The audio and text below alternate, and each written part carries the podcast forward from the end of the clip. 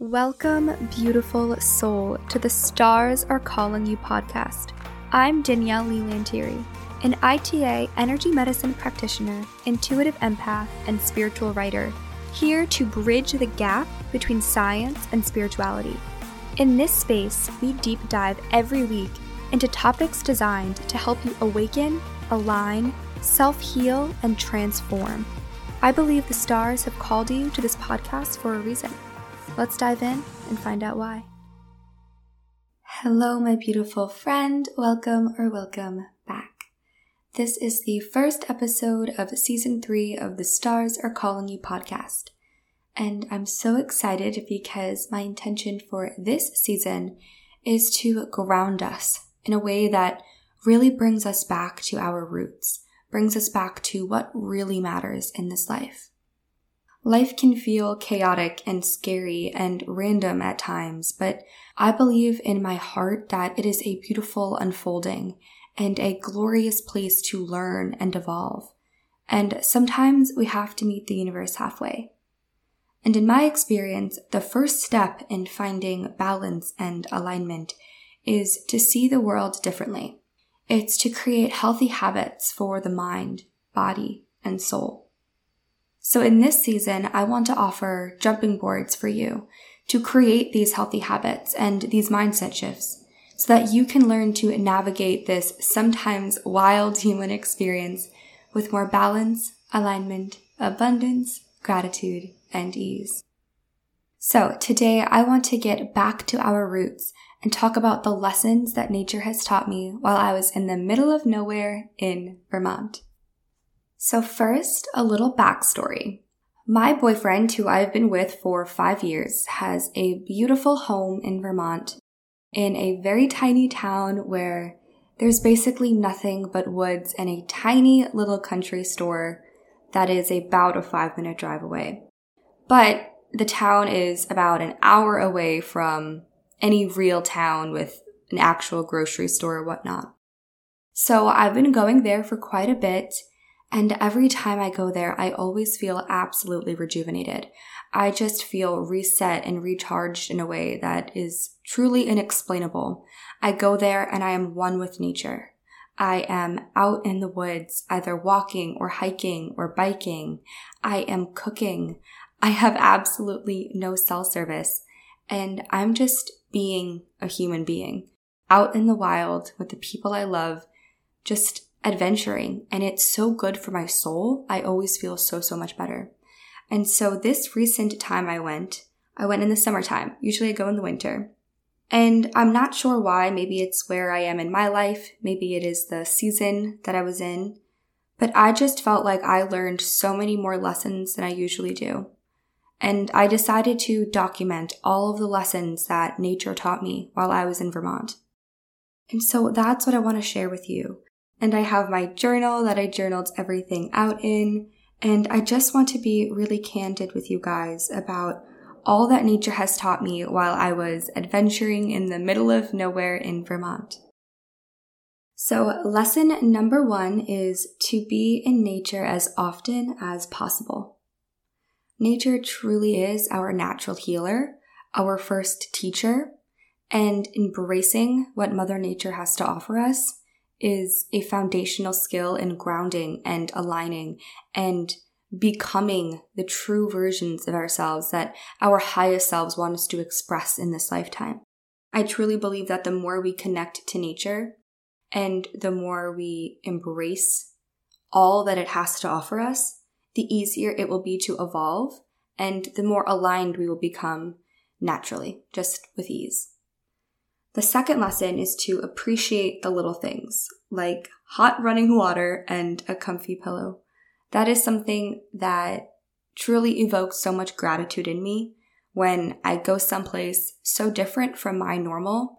It makes me remember and it makes me express gratitude for all of the things that I've just become used to that is not part of other people's everyday and is not normal for everybody else. For instance, hot running water that I have whenever I want, and a really comfy pillow and blanket at night, and cell phone service, and a road that's not made of dirt. So some of these things seem silly, but when you really learn to express gratitude for simply the joy of waking up in the morning and having access to a cup of water and a shower, these things really do rewire your mind to think in a positive way. There's an episode I have called the negativity bias, and we are primed to think negatively. But when we express gratitude for the simple things in our life, what we are doing is we are rewiring our brain to think more positively, to have gratitude be our first thought. And so that's also something I learn when I'm in the middle of nowhere in nature. I learn to express gratitude for the little everyday normal things that, quite frankly, I often take for granted. Lesson number three is time spent strengthening relationships is never time wasted. I was listening to another podcast the other day on relationships, and I think it was on the Highest Self podcast with Sahara Rose. Yes, it actually was. I forget the title of the episode, but it's the most recent one on relationships. And in this episode, the guest was speaking on the fact that when we die, we're not going to regret how much money we invested in the stock market or the way we launched our first product in our business. What oftentimes these souls regret when they pass on is not giving as much time and energy to the relationships they had in this life. And it really got me thinking about how that is also kind of the point. We are all souls here, and the point of life is to learn and grow and evolve and master we have yet to master, but it's also to develop unity and connection, not just with every single soul on the planet, but with the souls that are part of our soul family, the ones that we chose to incarnate with and do this thing called life with. And I'm someone who has grown up a bit of a loner, and I was totally okay with that. I almost made it sound like it was better, like, oh, well, I value, you know, four quarters more than a hundred pennies. But if I'm being honest, I was just scared. I never had great friendships growing up and I didn't want to get hurt. So I just told myself that it was better to only have a few. And more recently, within the last year and a half or so, I've really started to develop these really close relationships with people that were strangers to me prior to that year, or just like kind of just acquaintances. And I'm noticing that I can be pretty harsh and judgmental when I'm afraid and that the more I trust and lean into the safety and security of knowing that I have myself at the end of the day, I was able to lean into these relationships and really see the beauty in these people that I haven't seen before. And those are the people that I went away with. And being with them and bonding with them and laughing with them, it wasn't quote unquote productive. But to my soul it was because not only did I learn a valuable lesson, but I also did something that is kind of the point of life, and that is to understand unity in a different way and to focus on building connection and fueling relationships in this life. The next lesson is that life is not a race, especially when the finish line is passing on. Allow life to unfold at its desired pace. It's okay to move slow sometimes. I used to hate moving slow. It used to give me so much anxiety. If I wasn't doing something that I thought was productive, I was anxious. Now I crave to move slow. I want slow mornings where I sip my coffee and read my book. I don't want anywhere to go. I crave laying out in the sun and just feeling every sense in my body awaken. Feel the sun and breeze on my cheeks. Smell the dirt and the flowers hear the birds, see the bright colors of the trees at dawn. All of it. I just want to move slow. And that's something that being in nature has taught me that it's okay to be slow and that there are some seasons and cycles in life where that is actually the preferred method of evolution to slowly move through a cycle. The next lesson I learned is when we go, all we can take with us are our memories in our heads the love in our hearts, the lessons of our soul, and the relationships we formed. And so I'm going to make those things my priority, making amazing memories in this life with my friends and my family, loving with every ounce of my being, learning and growing and developing my soul to a higher level, and fueling relationships, the relationships that really do matter and do serve me in amazing ways. Those are going to be my priorities. Yes, I have a lot of other big dreams and big goals that I feel my soul has been called to do in this lifetime, like business ventures and books and whatnot. But I'm not going to make those things my priority. I'm going to make balance and alignment and memories and love and relationships and lessons my priority. Because when I go, that's what I can take with me. I can't take with me the money I made, but I can take with me the memories that going on that vacation or going on that hike has brought me. The next lesson I learned is the greed mentality gives us a false perspective of life. Getting and achieving more will not make you feel more full. So that kind of is a branch off of the other one. But I spent so much time wanting achievement and craving success and quote unquote wasting time focusing on those things rather than fueling those other things that I previously mentioned. And so whenever I feel like I am acting based on greed, I pause and I recite what really matters and I remind myself of the truth of this lifetime. And it isn't to attain more, but to learn more and to grow more. The next lesson is to live and let live. Judgment prevents your mind from growing. Ugh, I love this one. And if I'm being really candid, I used to be pretty judgmental in the past. And now I feel so grateful that I've switched my ways and I am not as judgmental because I could see other people being more judgmental like how I used to be. And I can see all that it prevents us. It's like putting up a big wall of armor that just prevents us from loving and experiencing and expressing all that is so true. When we put up this judgment wall, it really does prevent us from connection, and connection is one of the whole points of life. The next lesson I have is nature provides us with our necessities and demonstrates balance. Tune in and listen. We will never be led astray. Yes. Okay. I'm like reading these back a week later, so I'm like remembering all that I wrote down. This is so true. Nature provides us with the expression of perfect balance and demonstrates how to be balanced and aligned.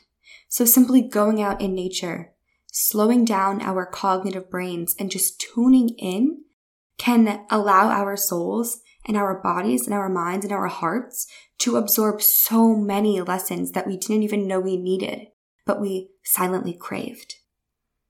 The next lesson I have is Love really is the answer to any question. Without it, there is nothing. Always, without fail, whenever I am in nature, it reminds me that love is the answer, love is the point, love is everything.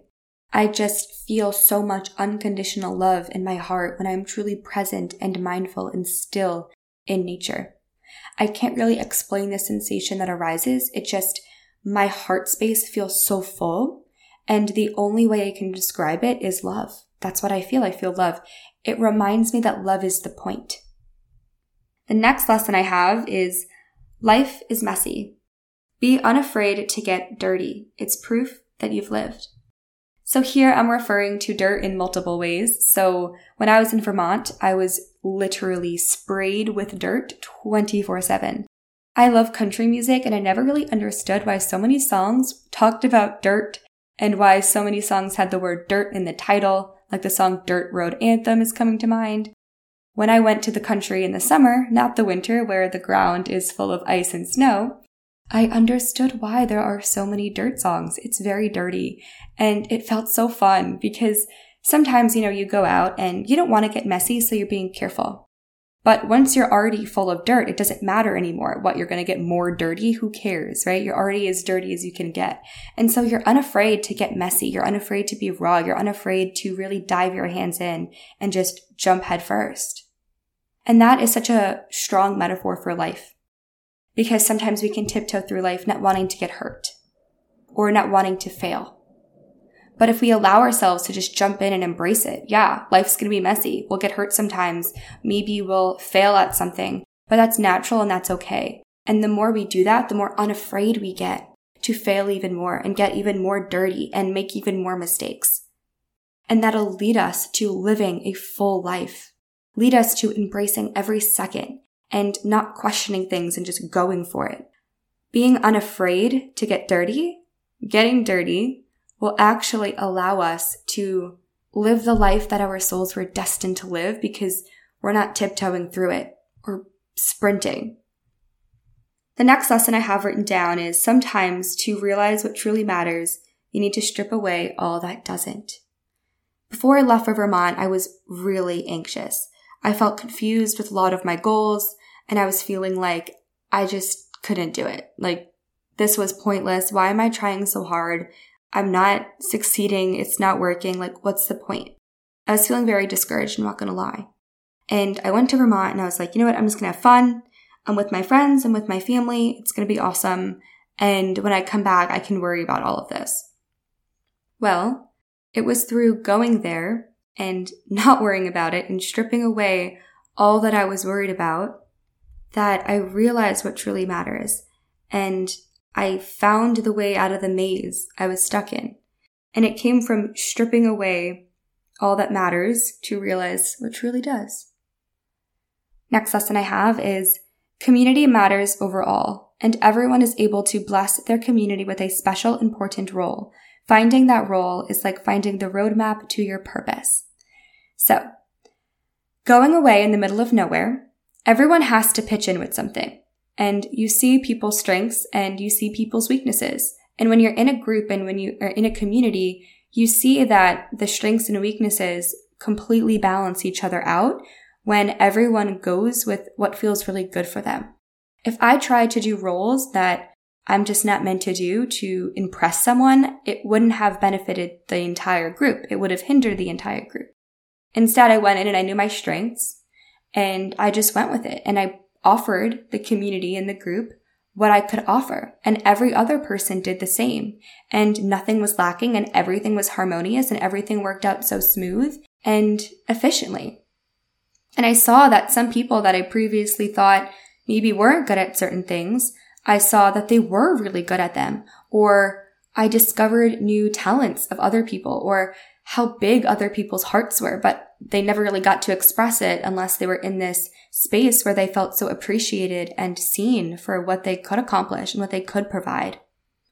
I think one of the points of life is service. And so when you do serve others and you get that appreciation and that validation from that, it can really awaken something in your soul that says, ah, yes, this is why I'm here. Part of why I'm here is to offer the world something of service.